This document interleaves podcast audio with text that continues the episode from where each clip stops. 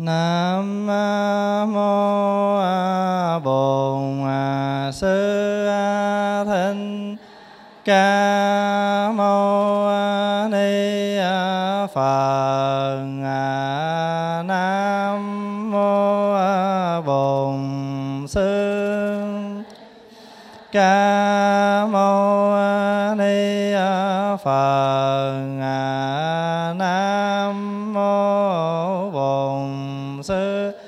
Thích Ca Mâu Ni Phật. Xin mời đại chúng an tọa.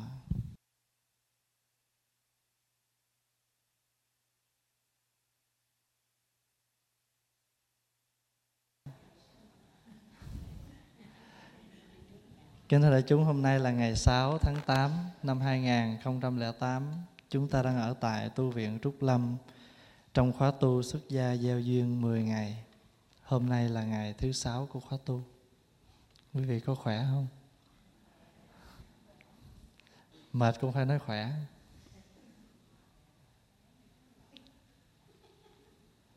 Mình còn đến um, uh, 4 ngày nữa cho nên mong đại chúng uh, giữ gìn sức khỏe bằng cách là mình uh, đi ngủ sớm cái giờ mình chỉ tịnh á ở trong chùa dùng cái từ rất là hay là chỉ tịnh. Chỉ là dừng tịnh là phải nghĩ tịnh là không có nói.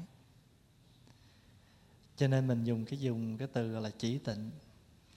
Mà nếu mà ai mà lợi dụng cái giờ chỉ tịnh mà còn rù rì rụt rịch à, à, thì chưa có đúng lắm đâu mình phải tôn trọng cái giờ chỉ tịnh.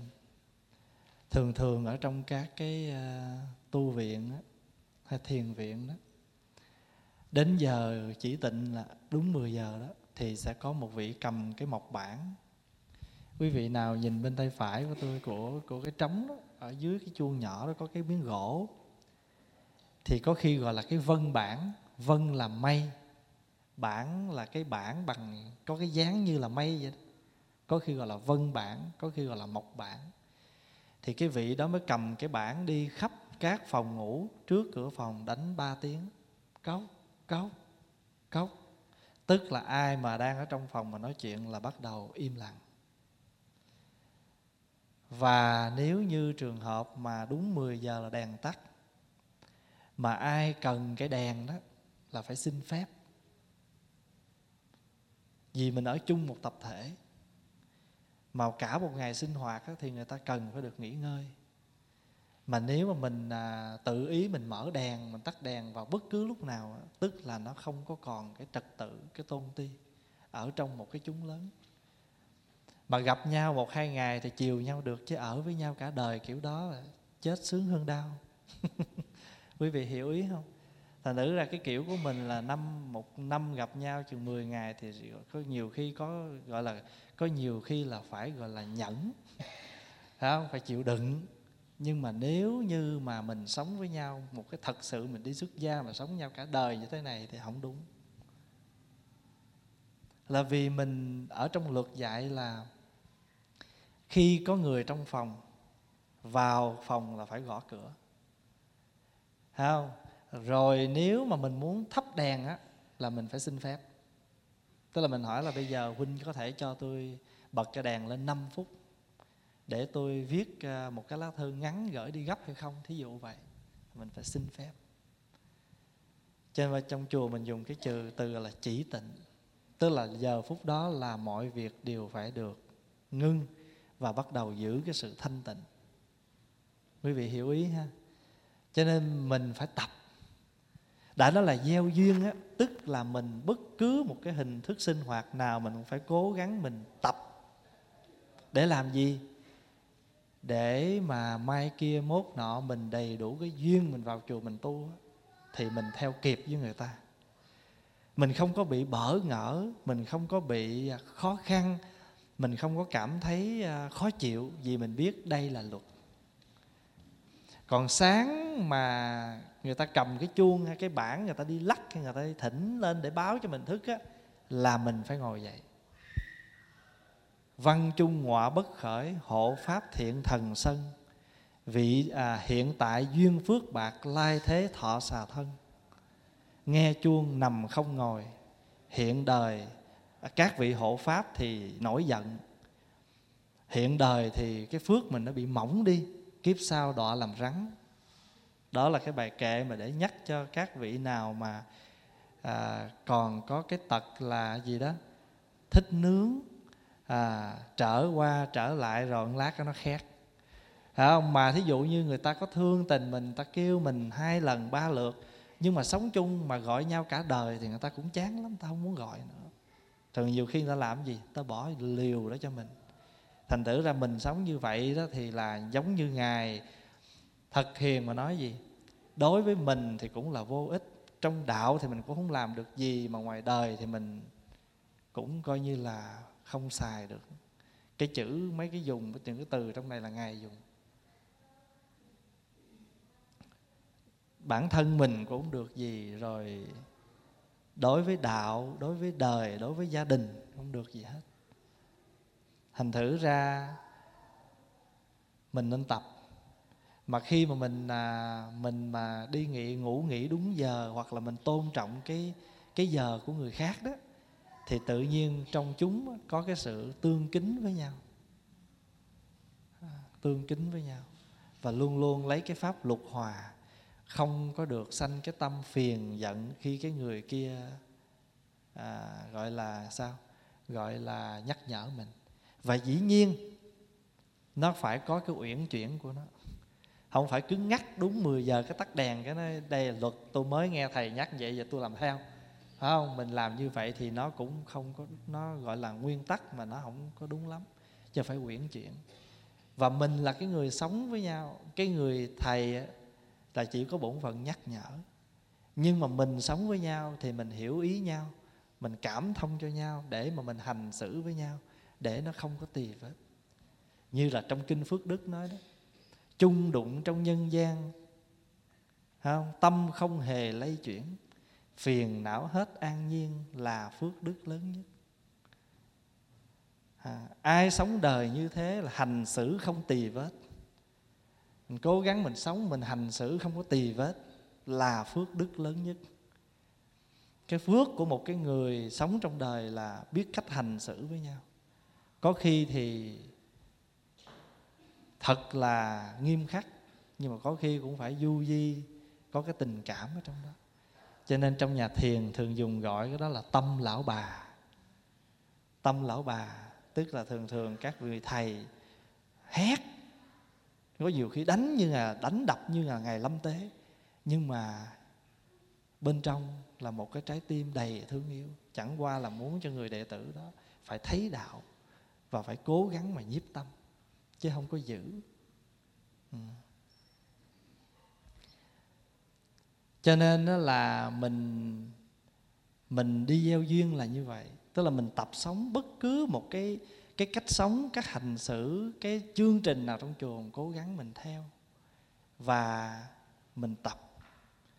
Như hôm trước và nói, cố gắng thắng được những cái tập khí của mình, tức là mình đang lập cái hạnh. Vì vì người tu là cái người làm gì? Đi ngược cái dòng bình thường của mình. Đừng nói nôm na là ngược dòng đời. Người ta để tóc mình cạo tóc. Người ta mặc đồ đời mình mặc đồ đạo. Không? À, thì nó luôn luôn là người ta thì giờ đó ta ngủ giờ đó mình thức. Thí dụ vậy. Cho nên mà quý vị mà vào đây là quý vị tập đó tập 10 ngày. Hôm trước à, khi mà nhìn thấy đại chúng ngồi ăn cơm và đắp y, thì trong khi mà ngồi như vậy thì trong đầu pháp hòa nó nảy ra hai cái bài kệ. Và pháp hòa nghĩ là mình có thể áp dụng cái bài này. Tại vì khi mà mình làm cái lễ nhá kéo trong cái ngày lễ thọ giới đó, ở trong đó để là cạo sạch mái tóc, nguyện cho mọi người vượt hết phiền não, độ thoát cho đời đó cái câu đó rất hay cho cái người thật sự cạo sạch mái tóc. Còn mình bây giờ á, là xin thầy nhá kéo mà còn run dữ lắm, sợ thầy làm ba chổm. Cho nên mình giờ mình sửa lại là cắt tóc để gieo duyên, nguyện sống không ưu phiền, kết duyên cùng tam bảo đời này và đời sau. Trong khi mà ngồi nhìn đại chúng đắp y trong khi mà ngồi phá hòa với quý thầy lấy cơm trước đó, thì lấy cơm rồi phá hòa ngồi thì nhìn đại chúng à, đắp y, đi tuần tự vào cái đó ngồi. Thì Pháp Hòa có suy nghĩ tới cái bài kệ mà mình đã áp dụng trong cái nghi lễ đó, thì nó chưa có hợp với cái hình thức của mình lắm. Cho nên Pháp Hòa có, trong đầu có nghĩ trong cái bài kệ ngay lúc đó. Thì trong tương lai mình sẽ dùng cái bài này. Cắt tóc để gieo duyên phải không? Nguyện sống không ưu phiền. Tại sao nói như vậy? Là bởi vì mình căn cứ theo cái bài chữ hán là thế trừ tu phát, đương nguyện chúng sanh, viễn ly phiền não, cứu cánh tịch diệt. Cạo bỏ râu tóc, cầu cho chúng sanh, xa lìa phiền não. Đến cái chỗ rốt ráo vắng lặng. Thì tóc là tượng trưng cho phiền não thì bây giờ mình tập sống không ưu phiền. Đang tập mà, chưa? Mình đang tập sống không ưu phiền. Và mình đi xuất gia, vậy gọi là xuất gia gieo duyên chứ gì? Kết duyên cùng tam bảo đời này và đời sau.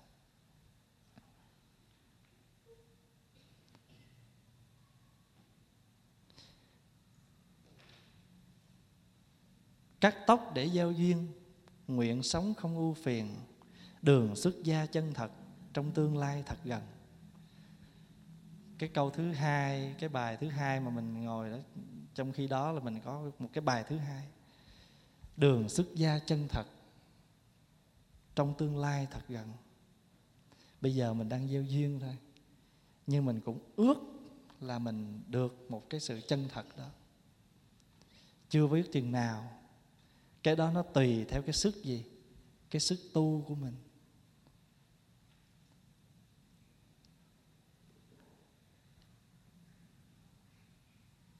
Hồi nãy pháp hòa định à, đem một cái cuốn tập ra cho đại chúng xem. Không biết Pháp Hòa có cho ai xem lần nào chưa? Một cái cuốn tập Pháp Hòa chép tay từ hồi 12 tuổi. Khi Pháp Hòa mới qua Canada đó, Thì Pháp Hòa sợ mình bị quên những cái bài kinh mình đã thuộc. Cho nên Pháp Hòa mới đi lượm những cái tập mà người ta xài, Còn có phân nửa thôi. Pháp Hoàng ngồi và Hòa viết lại hết những cái bài kinh mà mình đã thuộc lòng. Viết nó không đủ. Mới kiếm thêm cuốn, được thêm cuốn tập nữa Mà hai sai nó cũng không giống nhau nữa. Cuốn thì bự như cái tập Pháp Hòa phát quý vị mấy ngày trước, Rồi cuốn nhỏ mới lấy băng keo và dán lại. Mà cái chữ viết hồi đó là chữ của một đứa con nít 12 tuổi. Ở đây Hòa có khoe ai cuốn đó chưa à? Mà cái cuốn nó chẳng những như vậy mà ở phía sau nó không có cái bìa nữa. Pháp Hòa mới đi vô trường học Pháp Hòa lượm được cái bìa một cái tờ giấy à, tập màu đen của à, cô giáo Hòa ngồi và cắt ra rồi dán ở phía sau để làm một cái bìa. Bây giờ mình đã ba mươi mấy tuổi rồi. Nhưng mà cái tập đó, đó Pháp Hòa vẫn giữ. Và cái áo tràng Pháp Hòa mặc từ hồi Pháp Hòa 7 tuổi. Mà cái áo tràng đó, cái cuốn tập đó đó phó Hòa Thương nó giống như là hai cái bảo vật của cuộc đời mình. Là tại vì hai cái món đó là hai cái món mà nuôi dưỡng cái tâm bồ đề của mình. Hai cái món đó nó nuôi cái con đường tu học của mình. Còn đại chúng ở đây á, mình phải tìm ra một món. Có thể là một cái sâu chuỗi do thầy mình tặng. Có thể là một cái áo tràng có một cái kỷ niệm gì đó với mình. Và thậm chí một tấm hình mà chúng ta đã đập đắp cái y màu đà này. Rồi chúng ta giữ kỷ niệm. Giữ kỷ niệm không phải là để mình lưu luyến những cái quá khứ. Nhưng mà cái quá khứ đó nó nuôi dưỡng cái con đường tu học của mình. Cho nên phải nuôi tâm bồ đề của mình bằng một cái gì đó. Cho nên người ta thường hay tặng kỷ vật cho nhau. Tặng để làm gì? Tặng để đó rồi mỗi, là mỗi lần gặp là nhớ nhau. Trong phim tàu nó hay ờ, có những câu chuyện, trước khi chia tay mà bây giờ không biết chừng nào mới gặp móc ra có cái khăn có thiêu tên trong đó. Rồi xé cái khăn ra làm hai bên chữ. Mấy chục năm sau tình cờ gặp nhau đánh sao văng cái khăn đó ra. Văng cái khăn đó ra rồi cái lượm khăn ấy, ngươi là con của ai? Rồi cái ta cũng có một cái cái ráp vô cái nhìn là con mình. Ờ, rồi có nhiều khi một chiếc nhẫn là một đôi. À, tới hồi mà chia nhau rồi mỗi người giữ một chiếc thí dụ vậy. Cho nên những cái đó để người ta người ta nhận lại những người xưa. Chúng ta cũng vậy. Chúng ta có cái tâm bồ đề. Chúng ta có cái tâm cái tâm huyết tu học của mình. Nhưng mà thỉnh thoảng cái mình bị những cái chướng những cái khó khăn gì đó cái đó là mình quên đi.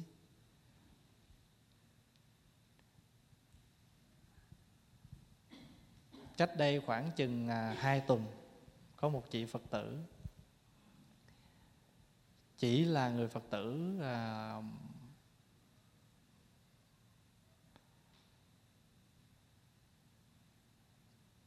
về chùa cách đây nhiều năm thì chỉ có lên, chỉ thưa là con, từ ngày ra nước ngoài rồi thì con gần như là không có còn biết đường về chùa.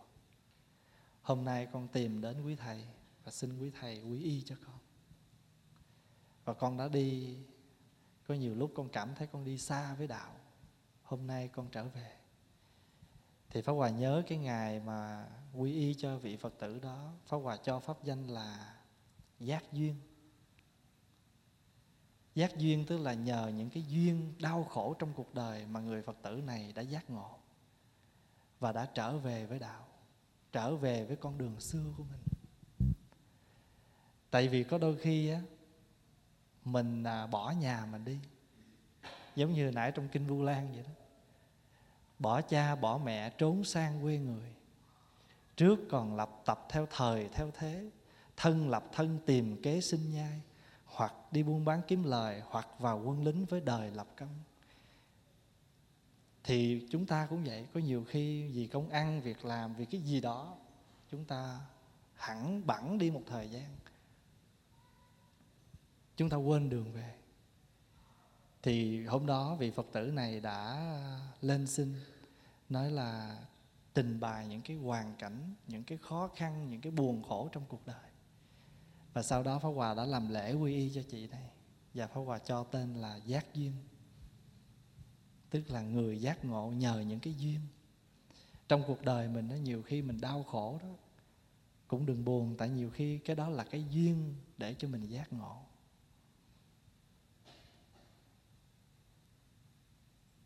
Hồi trưa này pháp hòa có nhận được cái email của một em phật tử.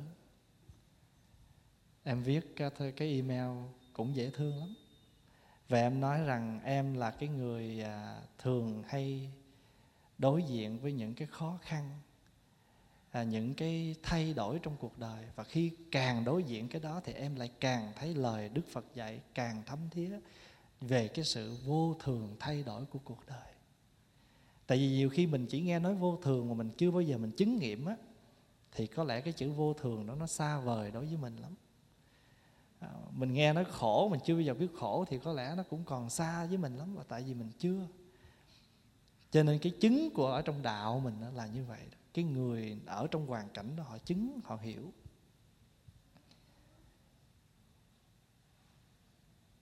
Rồi khi mà mình trở về như vậy đó thì mình mới thấy là cái sự đi của mình nhưng mà nhớ nha biết rằng dù đã quay đầu nhìn lại, vẫn thấy rằng bến giác còn xa. Phải nhớ như vậy, để làm gì? Để mà tiến tu may thay trong cõi ta bà, đâu cũng có cánh tay đức từ bi cứu độ, tiếp độ. Ở đâu cũng có cánh tay của đức thế tôn hết. Cho nên mình xuống cầu thang, mình lên chánh điện, mình đi vòng vòng chùa, mình gặp bàn tay của đức thế tôn rất là nhiều, nâng đỡ mình. Tại vì nhiều khi mình quay đầu trở về chùa rồi, nhưng mà chỉ một cái lúc phiền não thôi thì bến giác nó nó còn xa. Nhưng mà nếu mình hiểu rằng đây chính là bàn tay cứu độ của đức thế tôn, thì tự nhiên ngay lúc đó mình tỉnh giác.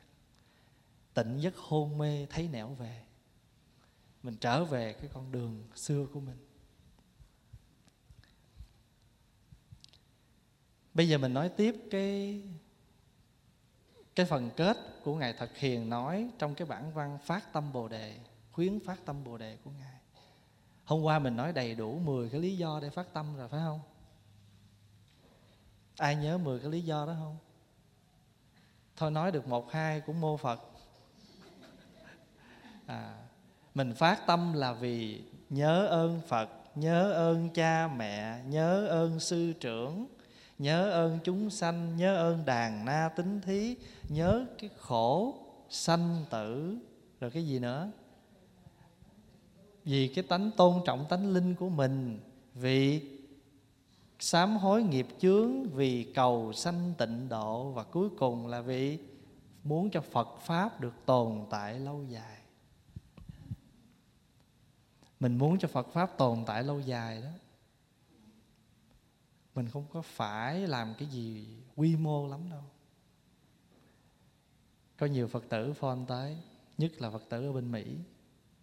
Cứ gọi nói mình làm sao để chấn hưng? Pháp Hòa nghe cái chữ chấn hưng nó lớn quá. Rồi Pháp Hòa cũng nói như thế này Pháp Hòa nói là Quý vị tất cả chúng ta Mình muốn chấn hưng Phật Pháp đó, Thì mình cứ lo tu. Tại vì Đạo Phật cho dù mình có bao nhiêu cái bằng cấp, mình học đến đâu đi nữa và mình nói cái gì đi nữa thì cuối cùng thủy chung mình cũng phải trở về với cái gì? Trở về với cái tu của mình thôi. Cho nên nhiều thầy nói, bây giờ có bằng tiến sĩ, bác sĩ hay bất cứ một cái bằng cấp nào, nhưng mà cái rốt, cái tài sản của người tu, cái chuông với cái mỏ hay là cái bình bát với cái y thôi. Hồi sáng mình ca ngợi Tăng, thấy không? Tăng bảo đẹp vô cùng, Phước tì, điền hạt tốt đã đôn bông. Ba y, một bát bước thông dông. Giới định tuệ dung thông, An trú đêm ngày trong chánh niệm, Thiền cơ chứng đạt nên công. Tăng là đoàn thể đẹp, Cùng đi trên đường vui, Tu tập giải thoát, Làm an lạc cuộc đời. Đơn giản như vậy cho nên bây giờ mình có là cái gì sĩ đi nữa cũng không bao giờ bằng khất sĩ khất sĩ là người đi xin như hôm trước thầy văn cũng nói giờ sĩ gì đi nữa thì cũng không bằng tu tu sĩ thì lý do thứ 10 là làm cho Phật Pháp lâu dài, tồn tại lâu dài. Mà muốn tồn tại lâu dài là mỗi người của chúng ta phải ý thức cái chuyện tu hành. Đừng có cần ai phải bắt người ta phải tu mình cứ tu đi. Mỗi người mình cứ đóng góp cái chuyện tu của mình tự nhiên nó làm đẹp.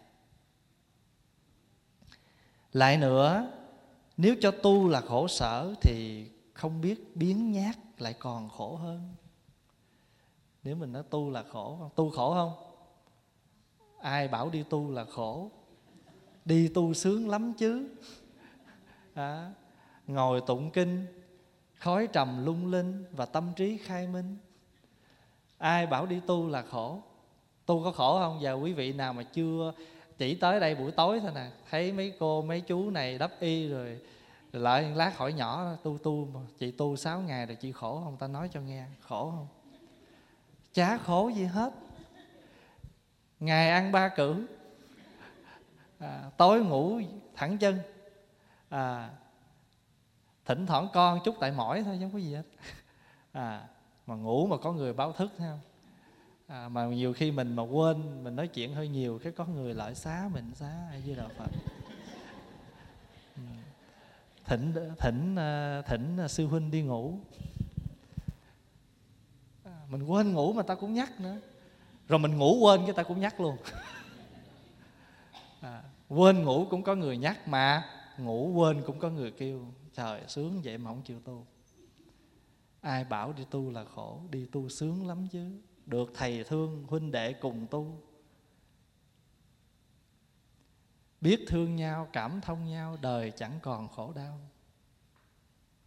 Ai bảo ăn chay là khổ? Ăn chay khổ không? Là hôm nay là 6 ngày phải không? 6 mà nhân cho ba là nhiêu? À, 18 bữa rồi khổ không? Bữa hôm quên cân trước khi tu bác lý là trước khi tu phải vô mình cân cái đó. Rồi tu ra rồi, lên phao hay xuống phao. Ừ. Ăn chay sướng lắm chứ. Đậu hũ nào đậu hũ tươi, cà ri gì, tùm lum hết. Ừ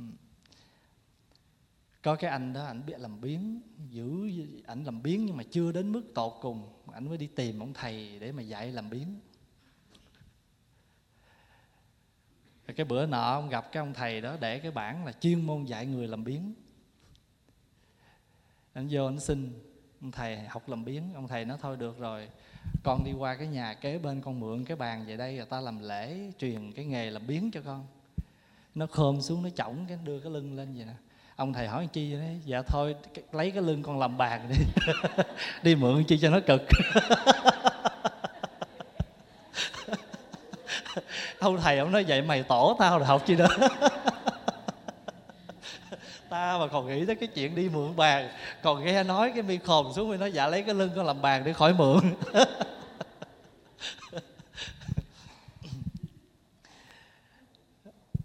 Tu mà khổ thì không biết biến nhát còn khổ hơn.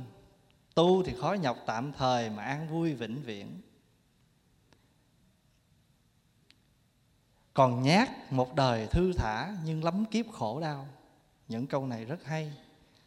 Mà nếu chúng ta cần thì chúng ta phải ghi xuống để làm một cái cái câu châm ngôn, cái câu pháp ngữ để mỗi ngày mình làm bạn với nó.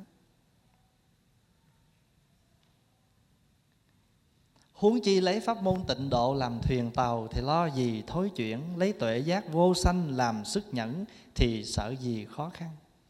Tuệ giác vô sanh làm làm à, sức nhẫn á, là dịch từ cái câu vô sanh pháp nhẫn. Quý vị có nghe cái từ vô sanh pháp nhẫn không? Vô sanh pháp nhẫn là gì? Vô sanh pháp nhẫn là cái trí tuệ thấy thấu đáo tất cả các pháp đều không sanh, không diệt. Nhờ thấy nó là vô sanh, vô diệt đó, cho nên tâm bình an và không có còn tranh cãi, không có còn hơn thua. Bình an, cái trí tuệ. Bây giờ pháp hòa nói ví dụ như thế này. Thí dụ bây giờ mình nói cái hoa này. Mình nói là cái hoa này là thiệt. Tại vì mình thường thường mình hỏi hoa này hoa thiệt hay hoa giả đó? Thì nếu mà cái hoa như thế này, hoa tươi vậy cái mình dùng cái từ là hoa thiệt. Rồi cái hoa nào bằng ni lông á, thì mình gọi là hoa giả. Đó là cái ngôn ngữ bình thường của thế gian. Rồi với ngôn ngữ xuất thế gian á, cái hoa này cũng đều là giả luôn. Đó là một. Rồi cái thứ, cho nên cái người mà thấy được cái thật tướng của hoa đó là nó vốn là giả có nhưng mà duyên duyên sinh. Các cái pháp là do duyên nó sinh. Mà đã là duyên sinh á, thì như như gì? Như huyễn. Đã là duyên sinh thì nó như huyễn. Duyên sinh là sao? Là cái trước khi nó thành ra cái hoa vạn thọ này thì nó phải là cái hạt. Phải không? Nó là cái hạt. Rồi người ta để xuống đất rồi nhờ nắng, nhờ nước, nhờ mây, nói chung là nhờ không khí, nhờ đủ các cái duyên để nó sinh ra được cái hoa vạn thọ này. Như vậy thì hoa vạn thọ này không phải một mình hột mà có, không phải một mình đất mà có, mà do nhiều nhiều duyên. Tất cả các pháp do duyên sinh, mà duyên duyên sinh thì như như huyễn. Và nếu mình nói cái hoa này, nó từ đâu? Mình nói nó từ cái hạt cũng không đúng, tại vì hạt cũng phải từ từ hoa.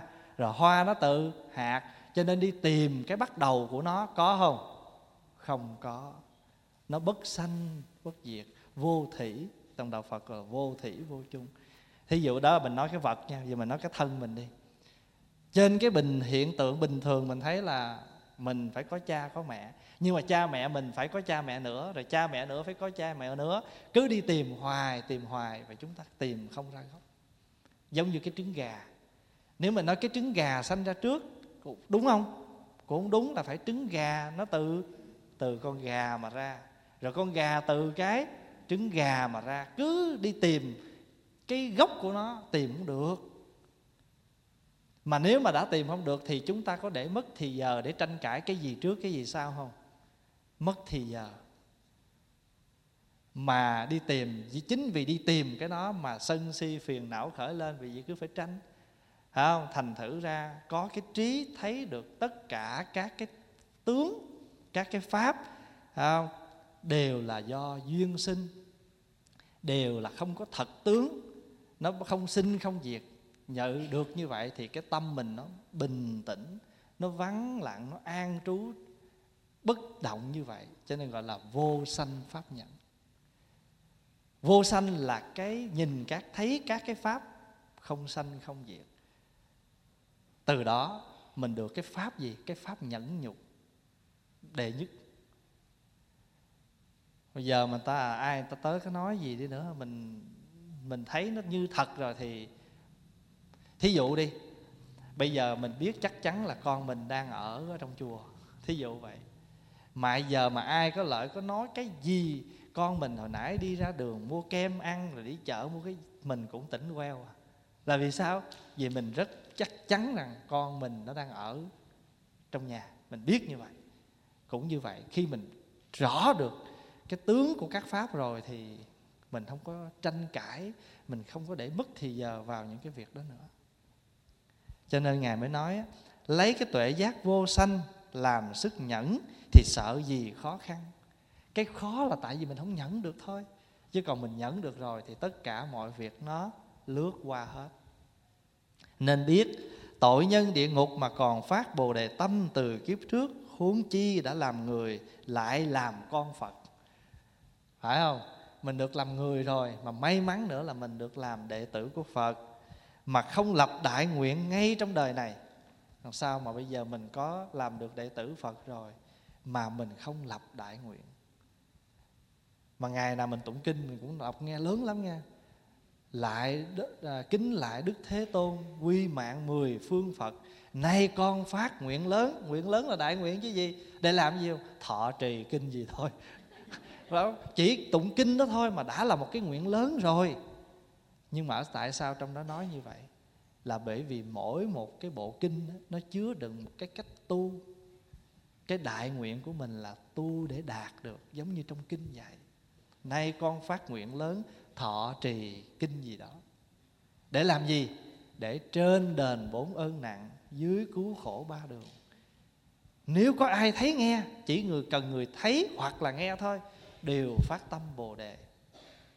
Báo thân này kết thúc, cùng sanh các tịnh độ, hay là cõi tịnh độ.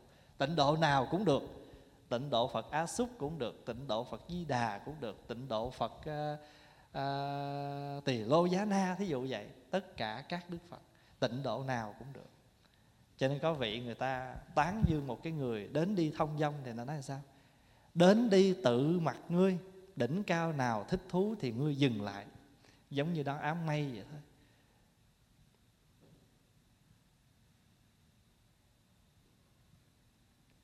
Pháp Hòa có làm bài thơ ca ngợi nhìn mây. Pháp Hòa có bốn cái câu Khi em là mây trắng Cứ thông rong, cứ thông dong ra vào. Đỉnh cao nào em thích Trú lại ngắm trăng sao. Nếu mà em đã là mây rồi Thì em cứ tự nhiên mà đi thông dong. Khi em làm mây trắng Cứ thông dong ra vào.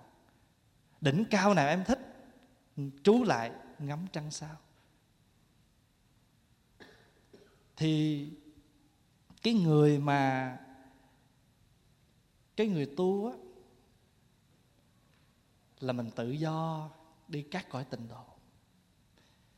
Thì trong kinh di đà nó sáng ra là lấy cái cái đải cái lẳng, đựng hoa, đi cúng dường mười phương, chư Phật cúng rồi đến giờ cơm trưa, trở về quốc độ của mình, ăn cơm rồi đi kinh hành cực lạc là như vậy. Giờ quý vị có sống trong cực lạc chưa? Có rồi. À sáng ra cái gặp mọi, gặp nhau cái chắp tay, a di đà phật. Tối chị ngủ được không? Đó là một cái hoa mình tặng cho người đó. Rồi người đó nó dạ ngủ được, còn chị làm sao? Người này tặng hoa, người kia, người hoa, người kia tặng hoa, người nọ lấy lại đựng hoa, lấy cái lẳng mà đựng hoa lên chánh điện cũng dễ thương. Xuống dưới bất cứ chỗ nào cũng dễ thương. Mà mình có đi đâu đi nữa, mình có cúng dường mười phương chư Phật đi nữa rồi trở về cái gì? Quốc độ của mình. Trở về với cái chỗ hiện tại đó của mình. Và cái đời đơn giản của cực lạc là ăn cơm rồi đi kinh hành không? ăn cơm trưa rồi mình đi kinh hành chung với chúng. Còn buổi chiều ăn cơm rồi đi kinh hành một mình. Đó, lúc đó là mình đang làm mây trắng. Cứ thông dong ra vào. Đỉnh cao nào mình thích. Tức là góc kẹt kẹt nào mình thích. Trú lại ngắm trăng sao. Quý vị có hiểu ý như vậy không? Tịnh độ và cực lạc là như vậy. Cho mình vô thể, vô thủy hôn mê, cái gì qua rồi đã không thể cản. Từ trước đến nay mình bị hôn mê, và phải biết rằng cái gì đã qua rồi thì mình không thể mang nó trở lại. Thì ngay nay, tỉnh ngộ, sẽ, những cái sẽ đến còn có thể theo. Tức là ngài nhắc mình á, cái gì qua rồi thì mình cho nó qua. Và cái gì mà bây giờ, ví dụ đi, bây giờ mình nói ví dụ. Mình tiếc cái tuổi mấy chục năm trước của mình đã qua rồi. Trời ơi phải hồi xưa con tôi gặp thầy sớm khỏe. Mà mình quên là thầy với mình cả nửa thế kỷ. Có nhiều bác nói vậy đó. Nói trời phải sáu chục năm trước tôi gặp thầy tôi đau khổ dữ vậy. Biết đâu chừng sáu chục năm trước gặp rồi thì sao? Phải không? Gặp rồi lúc đó pháp hòa là một ông già ở trong chùa mà làm ông từ thôi. Gặp rồi ha, nhưng mà tại vì cũng còn sau đó cho nên rồi giờ gặp nhau nữa không? Cho nên cái gì đã qua thì đừng có tiếc. Nhưng mà ngay bây giờ đã tỉnh ngộ thì phải lập tức dùng cái tuổi còn lại của mình. Đừng có tiếc đó là trời mấy chục năm trước rồi ờ, uh, không tu thôi giờ tu muộn quá rồi tu chi nữa. Cái đó là mình gì? Mình vừa bào vừa chữa. Không? Cái thời gian kia nó đã qua rồi thì bây giờ hãy dùng tuổi đời còn lại khi pháp hòa mà tụng giới cho các vị sa di đó thì trong cái bản giới đó để là này các vị sa di các vị nên biết rằng được thân người là khó được gặp phật pháp được tham dự vào hàng ngũ của những người xuất gia là một may mắn lớn cho chính bản thân mình cho gia đình cho dòng họ. Thì thời thì giờ thấm thoát như tên bay quý vị phải siêng cần tu học và tuổi và đừng lãng phí à, tuổi trẻ. Nhưng mà đối với các vị sa di già phải hòa đổi một câu trong đó hòa sửa là đừng lãng phí thì giờ và tuổi đời còn lại. Phải nói rõ như vậy đó. Thật ra thì 80 tuổi cũng còn trẻ hơn 90 Sao mình nhìn thì mình nói già chứ thật sự 80 vẫn trẻ hơn 90 Nhưng mình phải nói rõ để người ta biết rằng Thì giờ thấm thoát như tên bay. Chúng ta phải chuyên cần tu học, Đừng để lãng phí tuổi đời còn lại. Cho nên ngồi ở đây Đa số là còn một chút xíu tuổi đời còn lại thôi. Mà nếu mà không có cố gắng lập cái nguyện lớn, lập cái nguyện lớn, không phải là cần phải làm cái gì, gọi là trên đền bốn ơn nặng, dưới cứu độ muôn loài cái nguyện lớn của mình là gì? Cái nguyện lớn của mình là làm sao mình đừng có lãng phí một ngày đó của mình mình biết dùng một ngày đó thật là ý nghĩa đó. Cái nguyện lớn của mình đó. Cái nguyện lớn của mình là mỗi ngày mình vẫn nhớ đến đức phật a di đà đó. Cho nên ngài mới nói đó, những cái sẽ đến còn có thể theo. Mê mà chưa tỉnh, cố nhiên đáng thương. Biết mà không làm mới càng đáng tiếc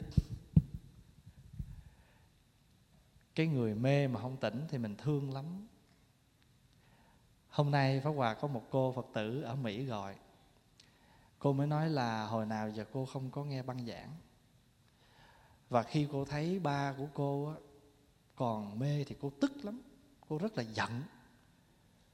Và cô à, thỉnh thoảng cô gọi phone và cô có những cái lời nói nặng với ba là để cho ba làm sao ba tỉnh như cái lời cô muốn thì khi mà cô nghe được cái cái dĩa pháp hòa nói chuyện về cái bài sám quy mạng đó, và cái đề tài của cái bài sám đó, pháp hòa gọi là qua cơn mê, thì cô mới nghe trong đó đó, thì cô mới nói là con nghe cái dĩa đó mà con nghe hàng chục lần, hàng mấy chục lần, và càng nghe con càng thấm là gì con thấy những cái lời thầy giải thích trong đó là ba con nằm hết trong đó.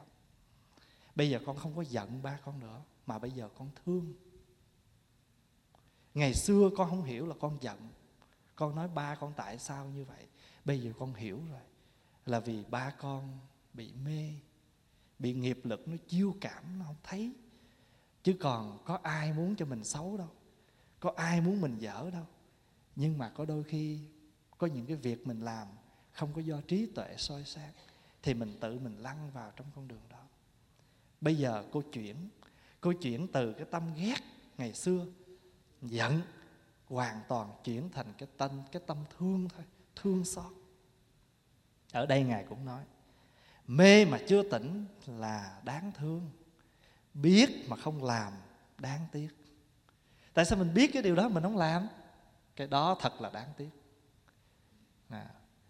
hễ sợ khổ địa ngục thì sự tinh tiến sẽ tự sinh. Điều này rất đúng.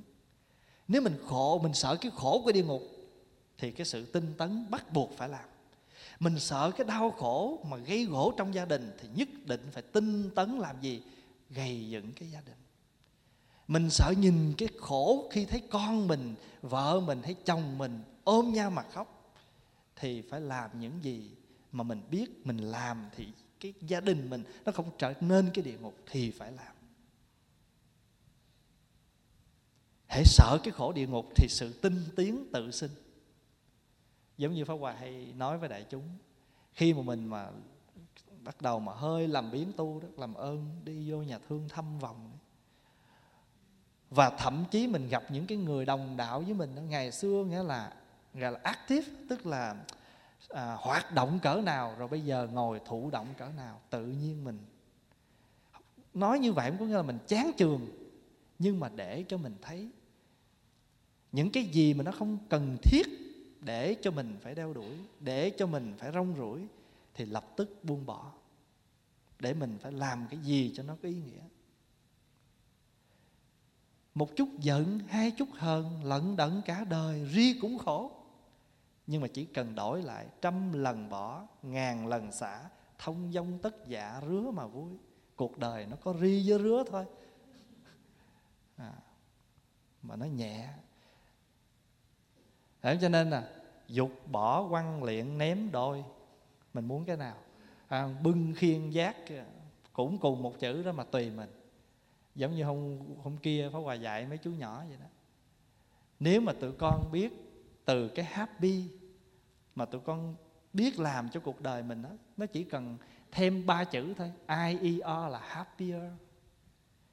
Thêm I E S là happiest còn mà chỉ cần hai chữ đứng đầu thôi UN ở trước chữ happy thôi. Anh happy thì mình thấy hai cái nó khác nhau trời. Quý vị thấy rõ và nói, happy là cái chữ vui. Và để chữ UN ở trước là anh happy. Còn ở sau này mình thêm ba chữ IER happier, vui hơn chút. Happiest, vui nhất. Vậy thôi ai khôn thì xuất gia mà ai dạy thì cứ xuất giá. Không, chỉ con cái dấu sắc thôi à. Mà hai cái cuộc đời nó khác nhau. Hai cuộc sống nó khác nhau. Cũng một lần lên xe. Và đời người hai lần lên xe. Ai biết không? Một lần lên xe xe hoa. Lần thứ hai cũng lên xe xe hoa.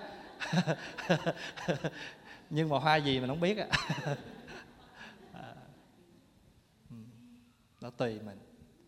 Cho nên pháp hòa hôm trước mà mới nói mình tu là mình chỉ khéo thêm hay là khéo bớt thôi.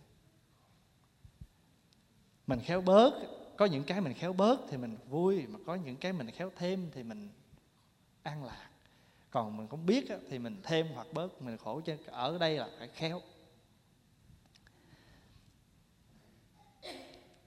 Nhớ cái mau chết chóc thì tính biến nhát tự diệt. Điều cần thiết là lấy phật pháp làm roi dục. Lấy phật pháp làm cái roi dục. Dục tức là mình phải thúc dục đó. Lấy thiện hữu làm tay dắt. Trong cơn vội vã cũng không tách rời, suốt cả một đời vẫn cố bám víu. Quý vị thấy không? Lấy phật pháp làm cái roi thúc dục mình, còn lấy thiện hữu làm cái gì?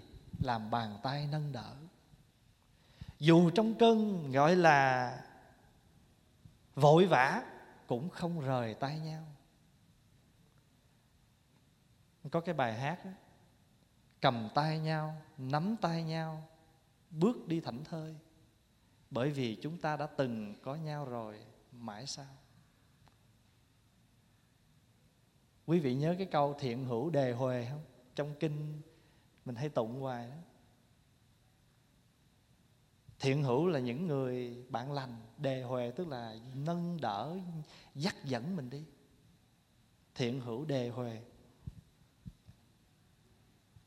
Trong cơn vội vã cũng không tách rời, suốt cả một đời vẫn cố bám víu, vì đây là cái chuyện ăn cơm có canh, tu hành có bạn. Thì không làm gì còn có sự thói chuyển được nữa đừng nói chỉ nghĩ một thoáng nhỏ là nhỏ nhẹ, đừng cho mới nguyện mà thôi là vô ích. Đừng nói chỉ nghĩ một thoáng là nhỏ nhẹ, đừng cho mới nguyện là vô ích. Dù mình mới nguyện, nhưng mà đã phát nguyện thì tất nhiên là mình đã có cái sự thăng tiến rồi đó. Tâm chân thật thì sự thật, nguyện rộng thì hạnh sâu. Cái tâm mình đó, nó lưu xuất nó lưu xuất cái sự thật thì tự nhiên cái việc thật nó sẽ có có mặt. Giống như mình mà mình cái tâm mình tu thiệt á thì tự nhiên mình sẽ có an lạc thiệt. Còn cái tâm mình mà vô đây mà không phải tu thiệt mà mình để làm cái gì khác là, là bảo đảm mình có an lạc đâu. Tại vì sao? Là tại vì mình không có thiệt tu á thì thức khuya dậy sớm không nổi nè. Không? Ăn chan lạc không nổi nè. Cực nhọc chịu không nổi nè. Cho nên mình mà vô đây mà tu thiệt á, thì tự nhiên nguồn an lạc nó sẽ thiệt. Tại vì sao? Tại vì mình ngồi thiền là mình có cái thiền diệt vi thực. Thức ăn khi ngồi tĩnh lặng nghe pháp lòng sanh hân hoan thiền diệt vi thực pháp hỷ sung mãn. Nghe pháp mà không thấy mỏi mệt. Mà nếu kinh pháp hoa nói nghe 60 kiếp mà thọ như là chừng một bữa ăn. Cho nên tâm chân thì sự thật nguyện rộng thì hạnh sâu. Không gian đâu có lớn tâm vương mới lớn. Ở trong cái giáo lý đạo phật có hai thứ tâm. Một là tâm vương hai là tâm sở. Là tâm vương là cái tâm chính tâm sở là tâm phụ. Thấy không? À, cho nên ngài mới nói á, không gian đâu có lớn tâm vương mới lớn vì tâm mình là vua chữ chữ vương đây là vua. Tâm mình là vua. Quý vị thấy nè. Ở đây mình có bác Diệu Quang là 86 phải không?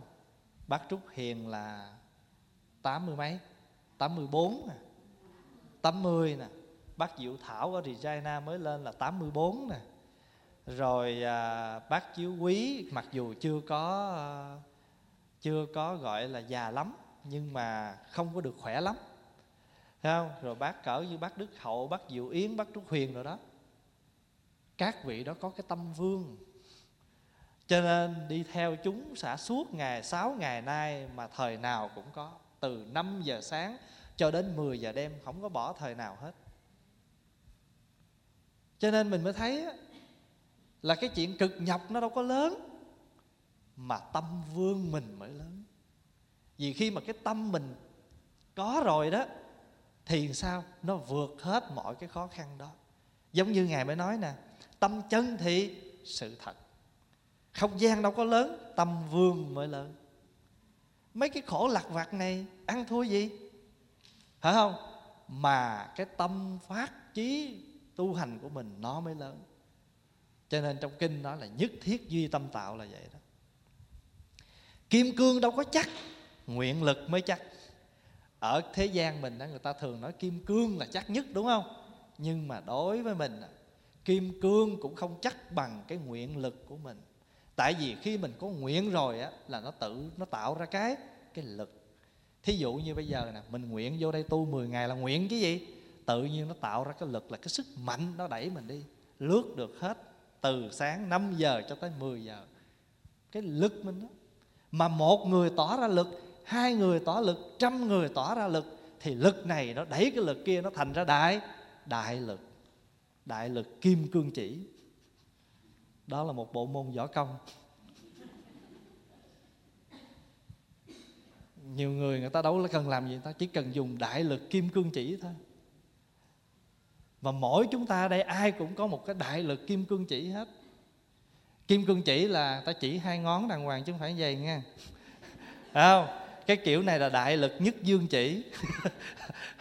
Mà nhớ là nhất dương chỉ mà chỉ như vậy thì thế nào cũng có tam chỉ nó gô bác đây nè không? Một ngón tay mà chỉ người khác thì ba ngón tay đang chỉ lại mình. Mình phải tu cái đại lực kim cương chỉ. Mà kim cương á, thì khỏi cần làm gì hết, nó vẫn, nó là kim cương rồi thì bây giờ mình có ca ngợi nó là kim cương hay là vùi nó xuống bùn, thì nó vẫn là kim cương. Chứ mình không có cần phải khoe mình là gì hết. Cứ bình thường như vậy. Không gian đâu có lớn, tâm vương mới lớn, kim cương đâu có chắc, nguyện lực mới chắc. Đại chúng quả thật không bỏ lời tôi, thì bà con giác ngộ từ đây kết hợp. Nếu các vị mà đừng có quên lời tôi, thì tôi với quý vị bà làm bà con. Đúng không? Thí dụ bây giờ pháp hòa, quý thầy đây mà tổ chức khóa tu 10 ngày, mà quý vị không bỏ lời kêu gọi của chúng tôi, thì bà con quyến thuộc từ đây kết hợp vậy thôi cho nên, nghĩa là không lẽ giờ gửi cái thơ tới nói sự hiện diện của các vị là một vinh hạnh cho gia đình chúng tôi yeah. Dạ, nhưng mà mình phải biết rằng khi mà mình đã có cái nguyện với nhau rồi thì lúc nào cũng làm bà con quyến thuộc. Bạn hữu sen vàng từ đây kết giao. Tức cái này gọi là liên hữu đó. Liên hữu là gì? Bạn sen. Bạn sen này là thứ nhất á, là nói là người nào cũng đang tu tịnh độ. Rồi người nào trong tương lai cũng nở ra từ hoa hoa sen cho nên gọi là liên hữu. Rồi bây giờ là mỗi người là một cái hoa sen ngồi trong này người ta kêu liên xã liên xã là gì?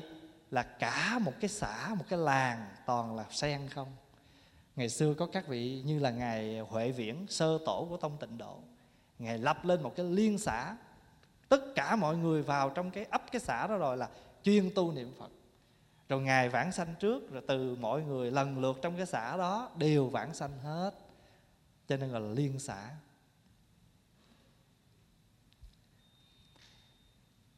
Bạn hữu sen vàng từ đây kết giao sở nguyện đồng sanh tịnh độ đồng thấy di đà.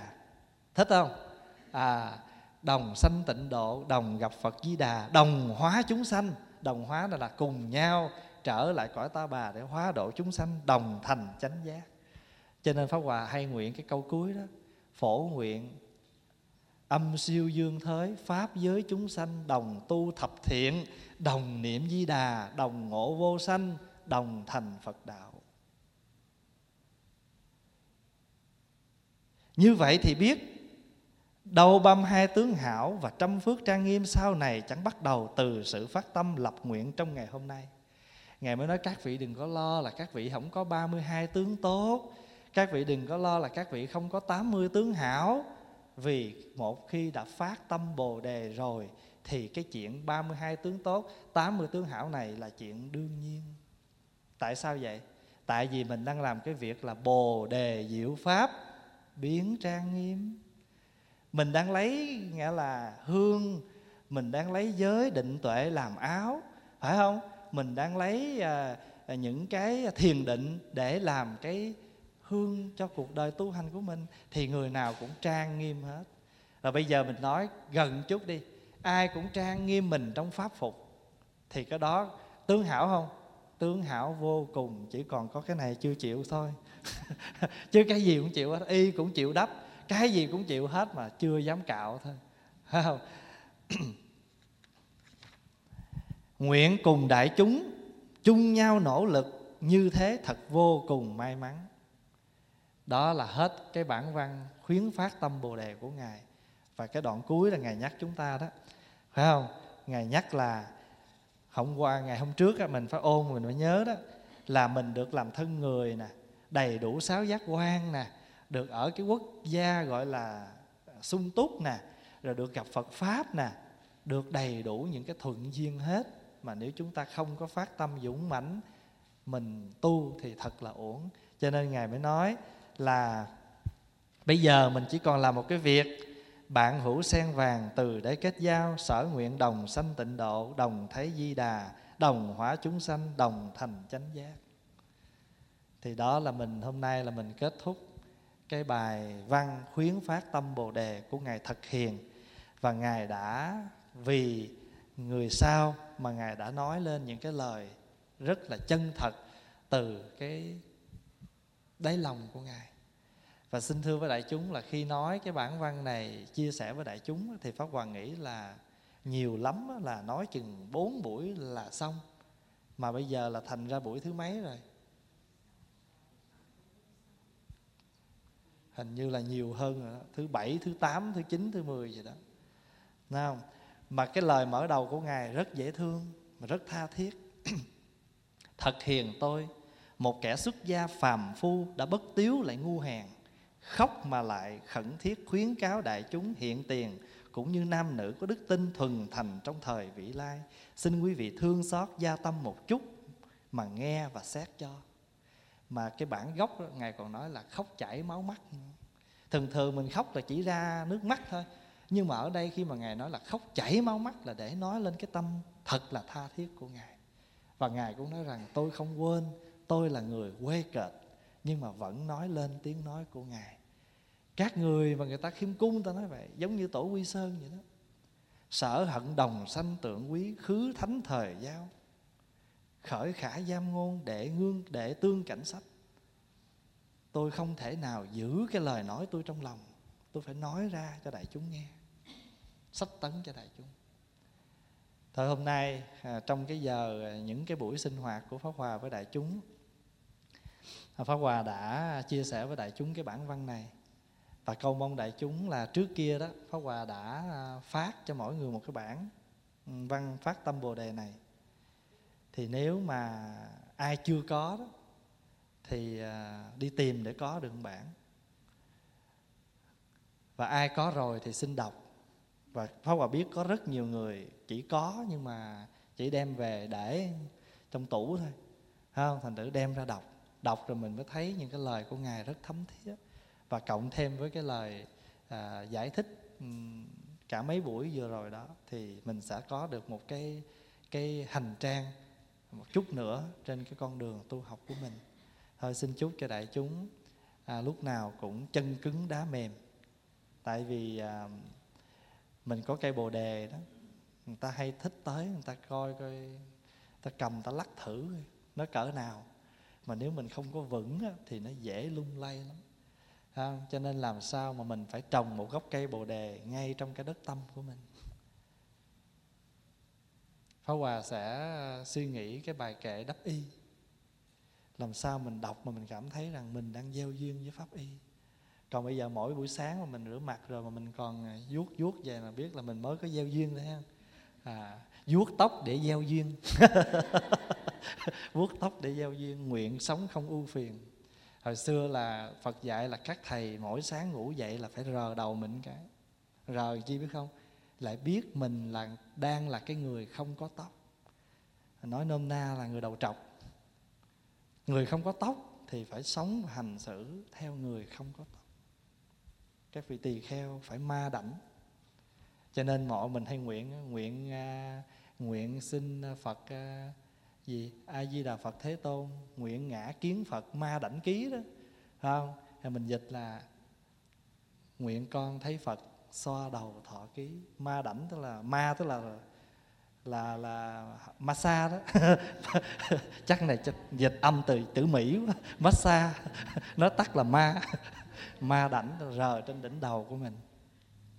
Rờ trên đỉnh đầu của mình. Giống như cái trái à, này mình nói vui thôi mình kêu là trái măng cục.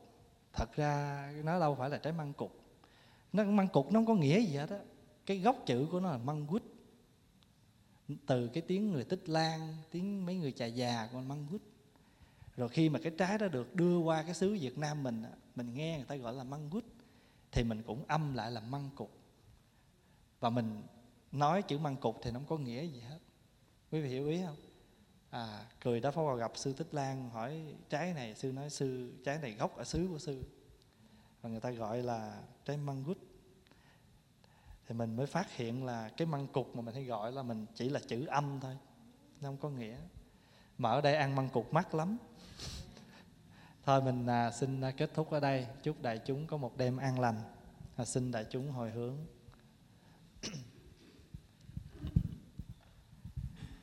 Pháp môn à, xin à, nguyện học à, nghĩa, xin nguyện đền. Phiền nào xin nguyện đoàn qua Phật, xin chứng nên.